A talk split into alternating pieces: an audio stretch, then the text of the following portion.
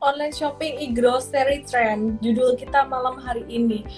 Menarik banget ya Bu Merlisa kenapa angkat tema ini gitu? Online shopping e-grocery trend. Terus sama apa sih sebenarnya yang nanti kedampak? Pasti kan ujung-ujungnya ditanya itu gitu.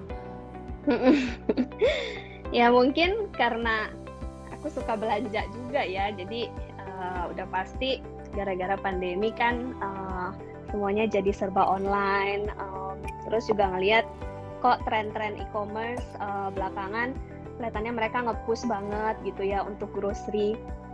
Memang masuk akal banget ya kenapa mereka push grocery ya karena secara uh, percentage dari spending kita gitu ya customer untuk mass marketnya Indonesia bisa dibilang hampir setengahnya itu masuknya kan ke F&B sama tobacco ya.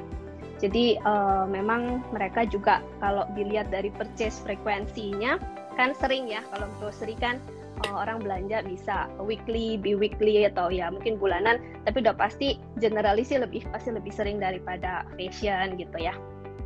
Jadi ya uh, aku angkat tema ini uh, karena memang ini Indonesia diharapin jadi negara yang paling kuat dari sisi um, online um, online shopping sustainability-nya gitu ya. Jadi maksudnya dibandingin sebelum COVID sama sesudah COVID um, itu dibandingin across Southeast Asia market, Indonesia ini yang online habitnya dianggap paling sustain gitu. Jadi makanya cukup menarik kenapa akhirnya bermunculan juga kan grocery focus platform ya kayak mungkin pasti Ellen juga mungkin pernah pakai ya sayur box, tani hub gitu ya, segari.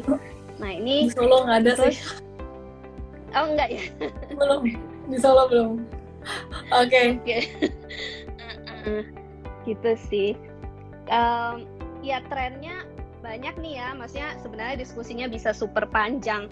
Tapi uh, pada intinya sih aku expect memang trennya ini cukup sustain dan mungkin uh, salah satu key growth drivernya itu free shipping subsidy mm-hmm. dan karena free shippingnya ini uh, masih lanjut ya. Uh, apalagi internet giants ini goalnya berikutnya adalah untuk lower tier cities gitu ya. Jadi kan sekarang kayaknya mereka masih uh, banyakkan penetrasinya di big cities ya. Untuk pegang uh, untuk ngelihat to win Indonesia harus win juga di lower tier cities. Dan makanya uh, ya perangnya masih panjang dan uh, aku ngelihat grocery company harus grocery company dan retail company-nya yang memang harus adapt dan nggak cuma adapt sih mungkin mesti adapt fast gitu ya. Jadi okay. kalau mau ngomongin stok Ellen um, ya udah pasti sih yang direct play nanti upcoming IPO-nya ya. Mungkin gak usah disebut brand. Udah sebutin lah. udah ya. Depannya depannya depannya apa. Ya uh, si inilah ya maksudnya Gojek Tokopedia inilah si GoTo ya mungkin ya ngomongnya ya disingkatnya sekarang ya ini udah pasti jadi salah satu direct play-nya. Tapi kalau mau ngomong indirect mungkin kan semuanya nggak sabar jadi kalau sekarang yang bisa dibeli apa gitu? Kalau mau ngomong indirect sih memang uh, logistik. Boleh ya logistik jadi salah satu yang harusnya bisa benefit juga growing together.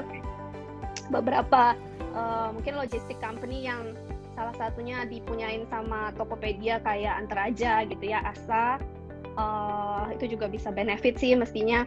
Dan kalau dari retail company sendiri uh, aku ngelihat minimarket uh, jadi salah satu yang bisnis modelnya relatively sustainable Alfamart. Dan untuk hypermart hypermarket sebenarnya um, cukup kena kanibalisasi ya in general. Tapi kalau mereka memang cukup agile dan bisa adapt uh, apalagi sekarang um, kalau memang benar itu hypermart um, dibeli Gojek gitu ya. Harusnya kan memang kolaborasinya bisa lebih panjang. Ya itu juga bisa jadi salah satu playnya sih. Oke okay, oke okay, oke. Okay.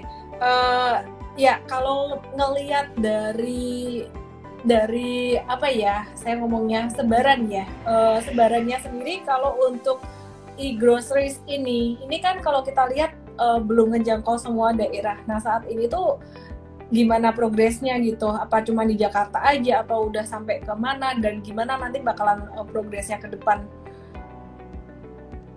Kalau mungkin dipisahin dulu ya diskusinya kalau mau ngomong grocery focus platform yang kayak tadi aku bilang ya mungkin uh, termasuk Happy Fresh walaupun ya menurutku Active Fresh itu sebenarnya lebih ke bridging aja antara retail channel sama um, um, kan consumers gitu ya, bukan beli dari supplier langsung gitu kan. Um, kalau mau ngomong grocery focus platform, memang mereka masih banyak kan di Jakarta dan ya mungkin Greater Jakarta dan big cities ya boleh dibilang pasti mainnya di top tier. Um, lebih karena logistik challenge juga sih, Ellen ya. Jadi memang um, mereka butuh kolaborasi sama internet giants ya selain memang user acquisitionnya kan juga mahal dan um, kita ngelihatnya ya adoptionnya untuk big cities itu lebih cepat karena average order value-nya juga lebih tinggi gitu sih.